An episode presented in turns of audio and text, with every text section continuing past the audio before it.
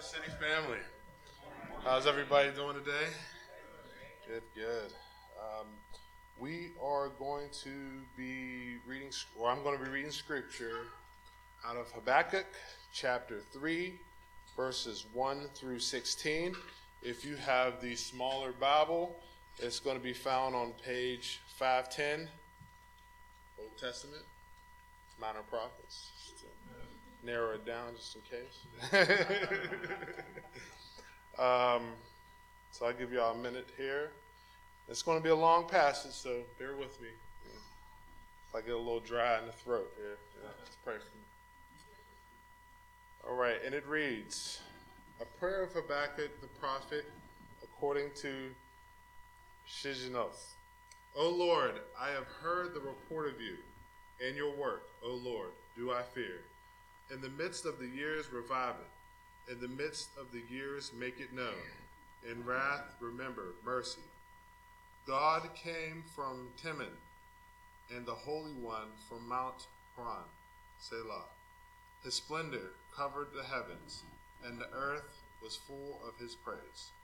His brightness was like the light. Rays flashed from his hand, and there he veiled his power. Before him went pestilence, and plague followed at his heels. He stood and measured the earth. He looked and shook the nations. Then the eternal mountains were scattered, the everlasting hills sank low. His were the everlasting ways. I saw the tents of Cushan in affliction. The curtains of the land of Midian did tremble. Was your wrath against the rivers, O Lord? Was your anger against the rivers? Or your indignation against the sea? When you rode on your horses, on your chariot of salvation, you stripped the sheath from your bow, calling for many arrows. Selah. You split the earth with rivers. The mountains saw you and wrath, and the the ringing waters, the ringing waters swept on. The deep gave forth its voice. It lifted its hands on high. The sun and moon stood still in their place. At the light of your arrows as they sped, at the light of your glittering spear, you marched through the earth in fury. You threshed the nations in anger. You went out for the salvation of your people, for the salvation of your anointed. You crushed the head of the house of the wicked, laying him bare from thigh to neck, Selah. You pierced with his own arrows the heads of his warriors, who came like a whirlwind to scatter them, rejoicing as if to devour the poor in secret. You trampled the sea with your horses, the surging of mighty waters. I hear, and my body trembles. My lips quiver at the sound. Rottenness enters into my bones. My legs tremble beneath me. Yet I will quietly wait for the day of trouble to come upon people who invade us. The Lord have the blessing over your word. Thank you, Mike, for blessing us with the reading of God's word this morning. The prophet Habakkuk. He lived during troubling times, Habakkuk did. During the time of Habakkuk, his nation was falling apart. Sin and injustice were all around him. Neighbors lied to one another. Everyone took advantage of one another. No one trusted each other. No one trusted the leaders at the time. There was iniquity, there was sin wherever you looked, wherever he turned, there was sinful behavior that was taking place.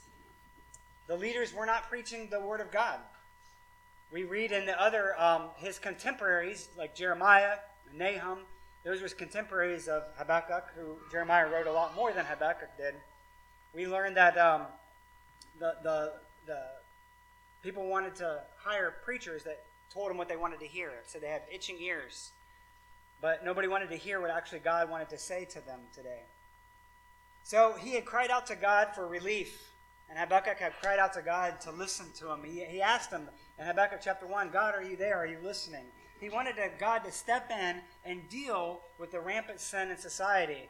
And in response, God said to him, I'm already doing something. I'm doing something in your day that if I told you, you wouldn't even believe it. And so that's maybe one of the reasons why God didn't reveal all of his plans to Habakkuk. Sometimes we think that God has to tell us every step along the way, and God says, My, light, my word is a lamp unto your feet. So we don't know the whole path sometimes. And God says, I'm already at work. In fact, I know that society is going downhill fast, right? But I'm sending the Babylonians that are going to come and they're going to take care of you. To which Habakkuk replied, The Babylonians, they're worse than we are. Your answer is worse than the problem, right? and so he questioned God. And last week we, thought, we saw how God said, You know what? Don't worry about it, Habakkuk. I'm still God. I'm still in control. And what I'm going to do is I'm going to judge them according to their own sin, but I'm going to use them as an instrument of judgment for you and for your people to, during this time. So that's what's going to be happening at the time. That's what's actually taking place here. So Habakkuk questioned, God answered. Habakkuk questioned again, God answered again. It wasn't the answer that Habakkuk expected, but he knew who God was, and so he knew that God is right, God is just, and because of God, who God is, that Habakkuk can trust God. He doesn't have all the answers, he can't see all the way, but he knows that he can trust God. And then Habakkuk chapter 3, this is his response to the answer that he got from God. And this is like a, a prayer written in the form of a song because he didn't know when this was going to take place. He didn't know when the judgment was going to happen. And so he writes this prayerful, praiseful song while he is waiting. In the meantime, when God says, I'm going to act in this way, but God hasn't yet acted, this is the time where he finds himself. It's a time of waiting, a time that many of us have found in our own lives as well. Whenever we're waiting, we know God's promises, we know God's truth, we know who God is, but we're waiting for God to act. And that's exactly what God's going to do. God is going to act. I've said before, you know, we don't know a lot about Habakkuk. We know um, that he's only mentioned like here in this letter that we have, and he's not really mentioned any other place. Because of what he writes here, he does have some knowledge about history. And like I said before, either he worked in the temple, or I think he could have been a singer in the temple or he, he was at least there in the temple uh, because um, at the end, very end of the book, which we'll get to next week, he ends by saying this is to the choir master with stringed instruments. Also, this is a prayer, but this is actually also a song, and we know that songs are poems, right? So this is like a this is poetry that he's writing here. And you know, Habakkuk had heard that God was going to respond, and so he he write, he he thinks about what he's writing here. And he writes this poetic response. You know, um, whenever we're in that waiting time of God, and whenever, like, so Habakkuk, he had this knowledge that God was going to do this, right? And Habakkuk, he could have easily um, had a couple responses when God says, I'm going to send the Chaldeans, and then I'm going to judge the Chaldeans. So, like, what he could have done, right, is he could have, like, placed some sports bets. He could have, like, went said, hey, I'm going to, like, I, I bet you a month's salary that the Chaldeans are going to attack us and we're going to lose, you know? He could have done that. He didn't do that, right? Actually, what he probably, what I would have done, he could have got prideful and conceited and puffed up. He could have said, like, okay, like, I know, right? I, I know what's going to happen here. And he has actually just wrote, written about the response that we have to God is we don't respond in faith. We respond, I mean, we don't respond by being prideful or puffed up, but by being humbly and being um, humble before the Lord.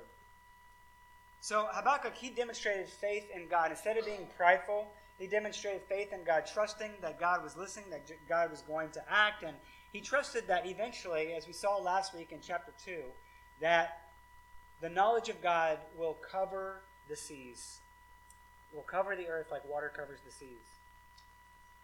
And so in chapter 3 here, he spends his time waiting and praising God, confidently trusting that God in troubling times by praying and praising God for the work that he was done, that he has done. And, and that's kind of like the big picture of what we see here in chapter 3. Like I said, he writes in a poetic form and poetry form. And he writes in Hebrew poetry. Poetry in English is usually marked by rhyme. I mean, not every English poem, but it's definitely a marker of English poetry is, is, is rhyming. And also, another distinctive feature of English poetry is meter, or the rhythm of words in English poetry. Shakespeare wrote in iambic pentameter, which gives it a cadence as it flows, as it flows nicely to your ears. And one of the YouTubers that I watch, he said uh, that Shakespeare could have never have been French because I don't speak French, but in, you might speak French, but in, in French, the emphasis on your sentences is always at the very last syllable. And so it doesn't make sense to quote Shakespeare in French, and because he wrote in like this sing-songy way, like there once was a man from Nantucket. You know what I mean? It was a way that we talk in English, right? That is a sing-songy as you go along, and that's that's English poetry, and it makes sense that you can fit our words into make making it make sense. That's that's called meter. That's called rhyme. Well, poetry, kind of like in English, uses also uses figurative language as well. And in Hebrew poetry, rhyme isn't that important, but the meter and the sound of the words are important. And then also there's uh, there's uh, what's called parallelism in Hebrew poetry. So you have a line, and then you have it parallel in the following line. So, in other words, the words themselves don't rhyme, but the lines and the meaning of them kind of rhyme together. So, that's a distinctive feature of Hebrew poetry. As we look at this, I wanted to give us a little background and understanding because this is written not like history, and it's not written like a letter. This is written more like a song, but it's not like a song that we would think of in our, in our English language, but it's a song that they would know, they would relate to. And so he writes about historical facts that we'll see here in a minute, but he writes them in a poetic form. Does that make sense? Okay, so verse 1 this is a prayer, but it's also a song, and so it's a public prayer meant to be heard by others. And like I said, it's also a song because of the very last verse of the Bible. We also know it's a song because of the word Selah that was uh, kind of like stuck in there three different times as Mike was reading. A lot of scholars think that you see that in the book of Psalms a lot. So it had some kind of musical reference. So it was either kind of saying like um, change of thought, or it's this is a, a, musical break, maybe a pause, and maybe this is a second verse or something like it something musical that we see in Hebrew poetry. And also the very first word, which I have to hand it to Michael for reading that word according to Shigionoth. I mean that's that only appears in Psalm seven, and then it appears here in the Bible. So again, we don't really know what that word is, but obviously it's some kind of musical, maybe it's a musical instrument that they used or something. But those are all indicators that what we have here is a poem, we have a song that was meant to be sung. So let's take a look at this psalm together. Let's take a look together and remember this is Habakkuk speaking directly to the Lord. And he begins in verse 2 by saying, O Lord, I have heard the report of you, and your work, O Lord, do I fear. Or in the NIV says, he is aware of God's fame. In other words, he knows, everybody knows about God. I've heard about you, Lord. Maybe you heard about him in the temple, maybe where he worked, or just he was familiar with what was taught in the temple, and says, God, I have heard about you. Other, you know, I have heard about your fame. And the reputation of God's works was well known by the prophet. And he says that it is, it, I am fearful. And that's not like in a bad way. That's more like in a way, he says, I stand in awe of you, Lord, because of the works that you have done. I stand in awe of you. And that's the basis for his plea in verse 2. Notice there's a threefold request here that makes up his petition to God.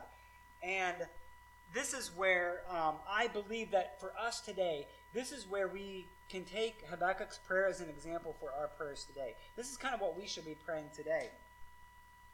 And it's interesting because this is the only part of everything that was just heard read and the whole song. This is the only like prayer request. This is the only petition to God. His only plea is in these this second half of verse 2 in these three ways. And the first request is for God to revive his work. Revive your work, O Lord. Bring it to life again, he prays. We have seen your work in the past, so please, Lord, will you do it again? Will you revive your people again, O Lord? That should be the prayer of us as well, and the prayers in our hearts as well. That when we pray, we pray that God revive in my heart, O Lord. the work that you've done in the past.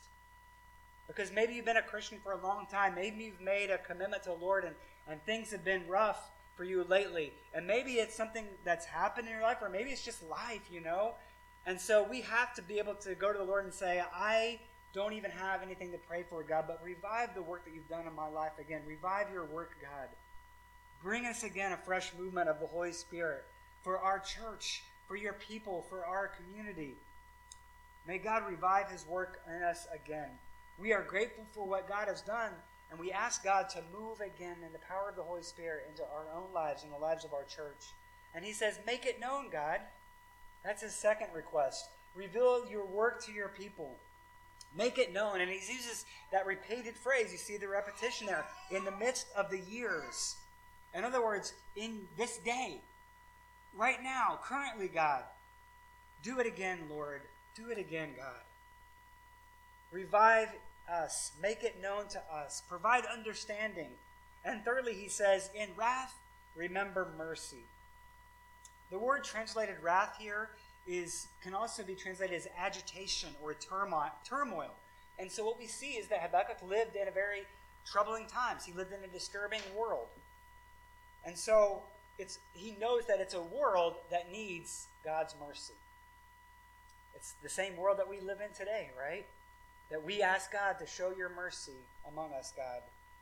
And Habakkuk knows that judgment is coming, and so he asks for God's mercy to, to come with God's judgment. Because we know that we serve a merciful God. God has shown himself to work in the past, and he has shown mercy to his people. And so this gives Habakkuk the confidence and the ability to pray confidently that God will do it again and ask God to do it again. And so the rest of, of Habakkuk chapter 3 is like this psalm that's this God glorifying song of praise about God's majestic presence. And it takes place in three movements there's his arrival and his appearance, and then his activity that he really talks about here. And then we're going to end with Habakkuk's response. And so, like I said, this is a form of Hebrew poetry, and it's kind of a, what we say as a, a theophany. A theophany describes an appearance of God in great power and glory, usually referring to the Exodus. Like, for example, how we say, like, God's mighty right hand, knowing that, like, that's just kind of for us to, a way that God shows himself to us, is in this, what's called a theophany here. And a lot of times they deal with Mount Sinai or they deal with the Exodus. And it's not, like I said, not an exact historical account what Habakkuk's about to do here, but you can see clearly he's referencing historical things in the past. You know, there's there's something happening here in the past that like you know it's referencing something, but not exactly sure. I got my kids to listen. They listen to um, American Pie, that song that's an old Don McLean song from the '70s, and there's a line that repeats like the day the music died, and they asked me what does that mean, and I said it's actually and it references um, when Big Bopper, Ritchie Valens, and uh, one other guy died in a plane crash I forget who it was, but they said on the, the paper said this was the day the music died when three famous artists died in a plane crash. And then they asked me, what about the other parts of the song? And I was like, I have no idea. And I looked it up, and everybody's like, we have no idea what he was talking about. Like, so there's a whole bunch of words in there that nobody knows. But as you listen to the song, you're like, okay, he's talking about an actual historical reference, and he's also adding all this other things about candlesticks and stuff that everybody's like, what are you talking about? I don't know. But it's got some catchy lines in it, of course and, and it's referencing a historical thing. And I, I found that this, this song by Habakkuk kind of has that kind of feel to it. Like when he's talking about, it's a historical event. We all know it, right? But we don't exactly, it doesn't necessarily have to mean that every little word lines up with something from history because he's not writing history, he's writing poetry. And so he starts in verse 3 by saying, God came from Teman and the Holy One from Mount Paran. So we know that God is in his holy temple, right? But these places are actual places. Teman is in southern Palestine, and the Paran Mountains are further south on the eastern edge of the Sinai Peninsula. So think about this God began the formation of his people of Israel in this region. And it's the place in which Israel found refuge from Egypt after they got delivered from the Egyptian army at sea. It's the place, the Mount Sinai, where the order of the community was established under God's instructions. It's the place where God began to act in mighty ways to lead and protect and judge and, and to shape and to form his people. That's where it all started for them. And so when God did this amazing work, it, it's, it's seen and it's heard by all. But the earth, being full of his praise, as it says in verse 3 right there, was not just a response of men, but this is, this is the reality of God. His power, his splendor covers the heavens. That is the glory of God. And then verse 4, it's this, fo- this focus on this theophany of God's power at, through his, his glory here. And we see the description of the visible, powerful presence of the creator, warrior God in creation and, and warring against the wicked here. And so the first picture in verse 4 is the picture of brightness. His bright splendor is seen in the light of the sun at sunrise. And the word rays in verse 4, it literally means horns. So you think of lightning bolts. Two lightning bolts. It's actually a, um, a pair of horns when it uses that word rays there. Lightning bolts in his hand, showing what? The power of God. And it was an outward display of God's power. But in all these things, his true power was held back, it was veiled, it was hidden still. And there was also, verse 5, it talks about pestilence and plague. And, and in Hebrew, those words kind of sound alike. In English, they both begin with the letter P, but in Hebrew, they sound alike. So again, we lose a little bit of the, of the beautiful words that are being used here. But the word pestilence means burning fever, and plague is both of those things are two weapons of judgment that actually came with war. And it's showing here that God was totally in control. He, he could command all the forces of nature and use them to demonstrate his power. And then in verse 6, it says, He stood still. He shook the earth with an earthquake. The mountains crumbled in an avalanche of rock, and the everlasting hills collapsed. They sank low, he says. God's people were being led out of slavery in Egypt after the Lord Yahweh defeated the Egyptian gods in battle. And now, if, you, if you're looking at this, like I said, you can see this is kind of like uh, uh, Hebrew poetry explaining the Exodus. Well, now after they came out of slavery and God defeated the, the Pharaoh and the Egyptian gods, they're going into an area now where there's uh, the Canaanites, where every tribe and every village had their own little gods. And on the high hills, they had set up Asherah poles and worshiping the god Baal. And the, this false worship was already established there from of old, but you see that the Maker, the Creator, is more powerful than all of them. And the hills themselves acknowledge the presence of God, in essence, bowing down to God, Creator. And in verse 6, it says that the eternal mountains were scattered, the everlasting hills sank low. His were the everlasting ways. So our God came before their gods, and our God is the God of gods. Those other gods are just false gods. We worship the one true God. And the mountains crumble. Imagine the people in verse 7, it says living in tents. Imagine if you were living in a tent. I know even when a thunderstorm comes in a tent, it's kind of frightening, right? Now imagine an earthquake and the mountains crumbling.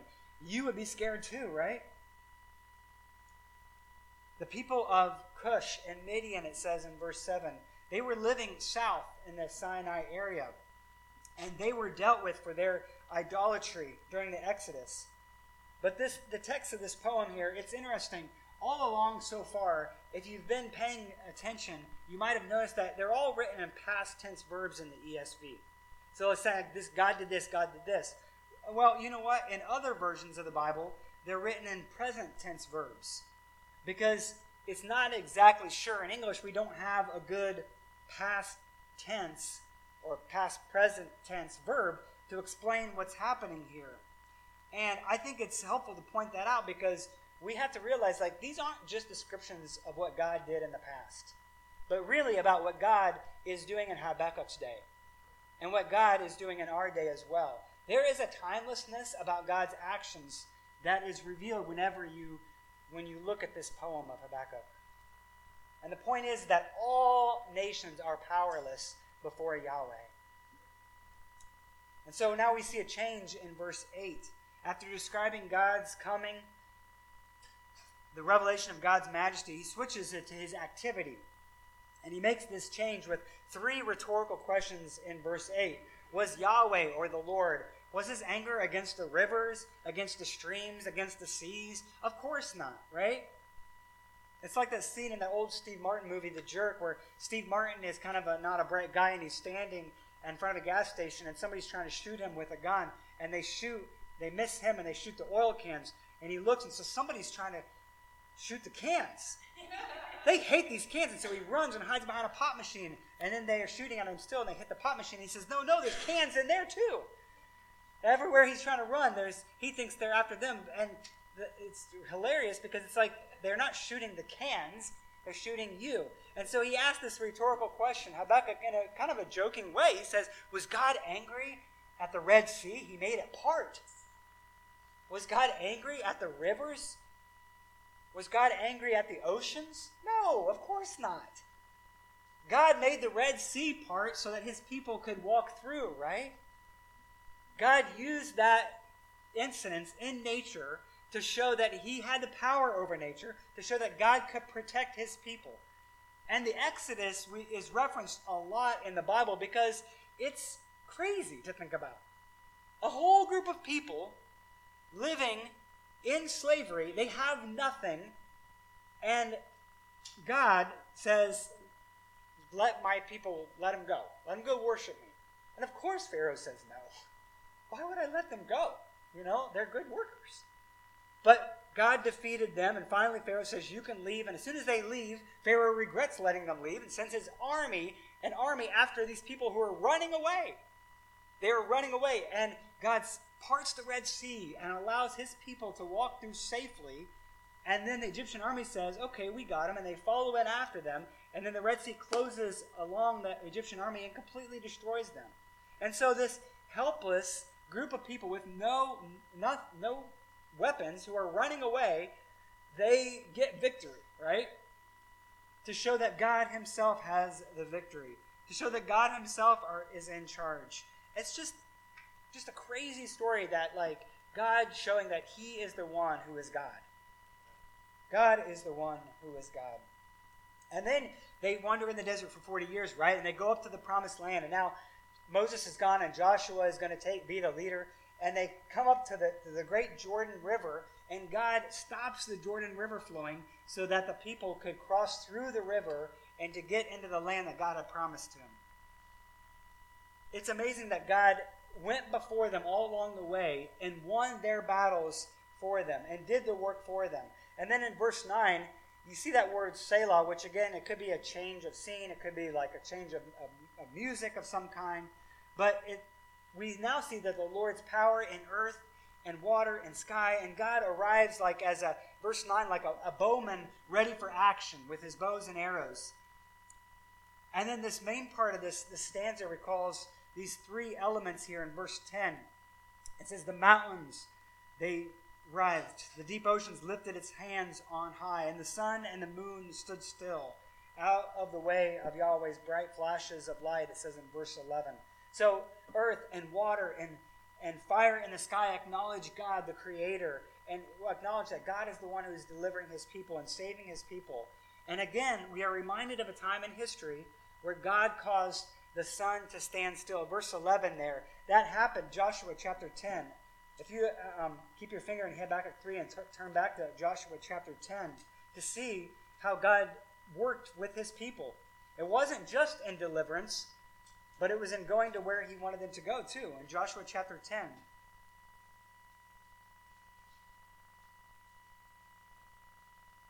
Joshua chapter 10, verses uh, 12 to 14.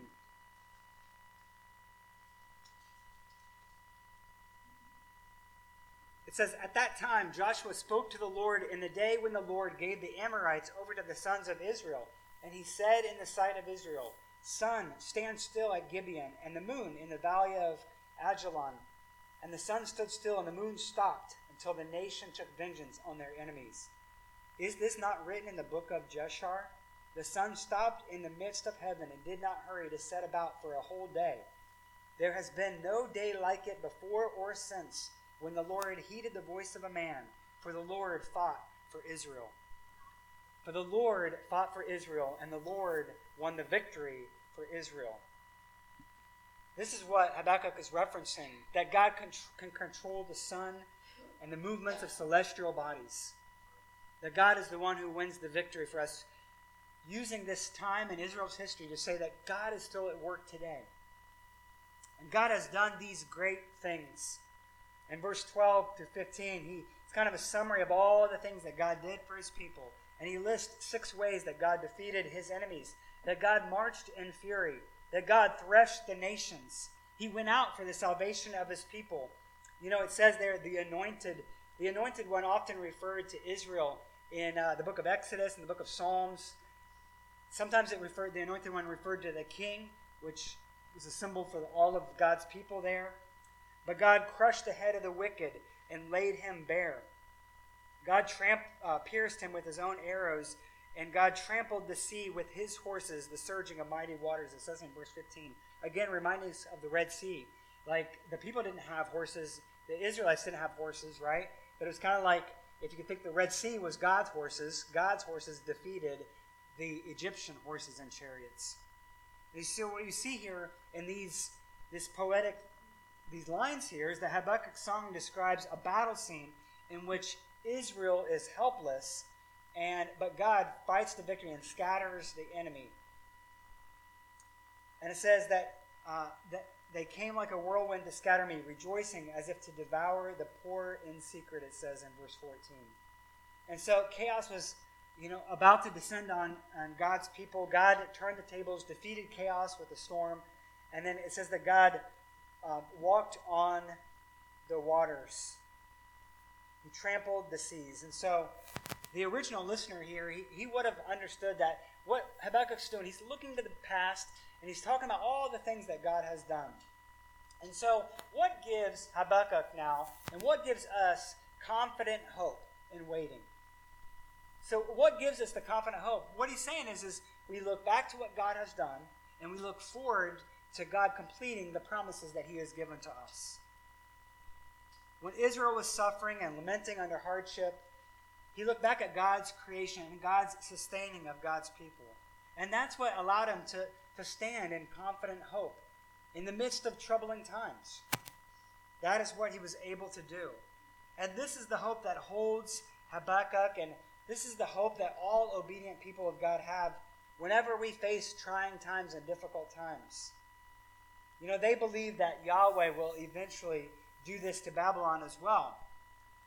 And so, until this happens, this song is what the people are have. This is what this song that they're holding on to as they hold on to their faith here. And then finally, you look at verse 16 and look at Habakkuk's response here.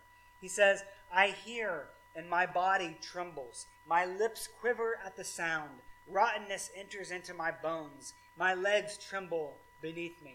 So you got this picture. I mean, over and over, you see the repetition over and over again. You got this picture of a guy who's just like, he's coming undone. His knees are weak.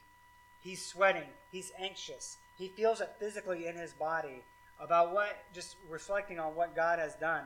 I mean, and what God is going to do. And so, what is his response? Is that he, he says, Yet I will quietly wait for the day of trouble to come upon people who invade us. So he says, upon the Chaldeans, right? He knows they're going to have trouble too.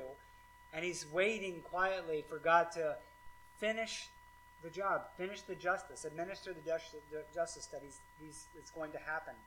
He's waiting for the invasion, and he's waiting for God's justice. And that is where we find ourselves today as well. Eh, I don't think we're going to be overrun by foreign invaders. I don't think anybody's going to be taken into captivity like they were. But we are waiting until the final day when Jesus will come again in all of his glory for all the world to see. And on that day, the fame of Jesus will again be seen throughout the whole world. This Christmas is coming up. You know, we celebrate how Jesus came to this earth and he came quietly, veiled, hidden in a sense. But when Jesus comes back again, he's going to make everything right again. And his glory is going to be seen throughout the whole earth. And so, until that day comes, we can wait confidently. We can wait confidently knowing that He is going to come and make things right again. And so we pray for revival. We pray for the good news of the gospel message to go forward. We pray that people would be convicted of their sin and their self righteousness and their pride that Habakkuk has already preached about. Pray that, that people would repent of their sin and trust in Jesus alone for salvation. We look to Jesus Christ as the, as the author and perfecter of our faith, knowing that we have no salvation apart from the name of Jesus Christ. And so we pray that revival would come again to God's people. We pray for revival in our own hearts and in His church. And we pray for the knowledge of God to spread. That the knowledge of God would spread until into every community and to every household who doesn't know the Lord. And finally, we pray for God's mercy. It says, In wrath, remember your mercy, God. That's what we pray for. We pray for God's mercy in our own life. We pray for God's mercy in our community. We pray for God's mercy in the world. And we pray that God would be glorified in our church and our own life and in the world as well.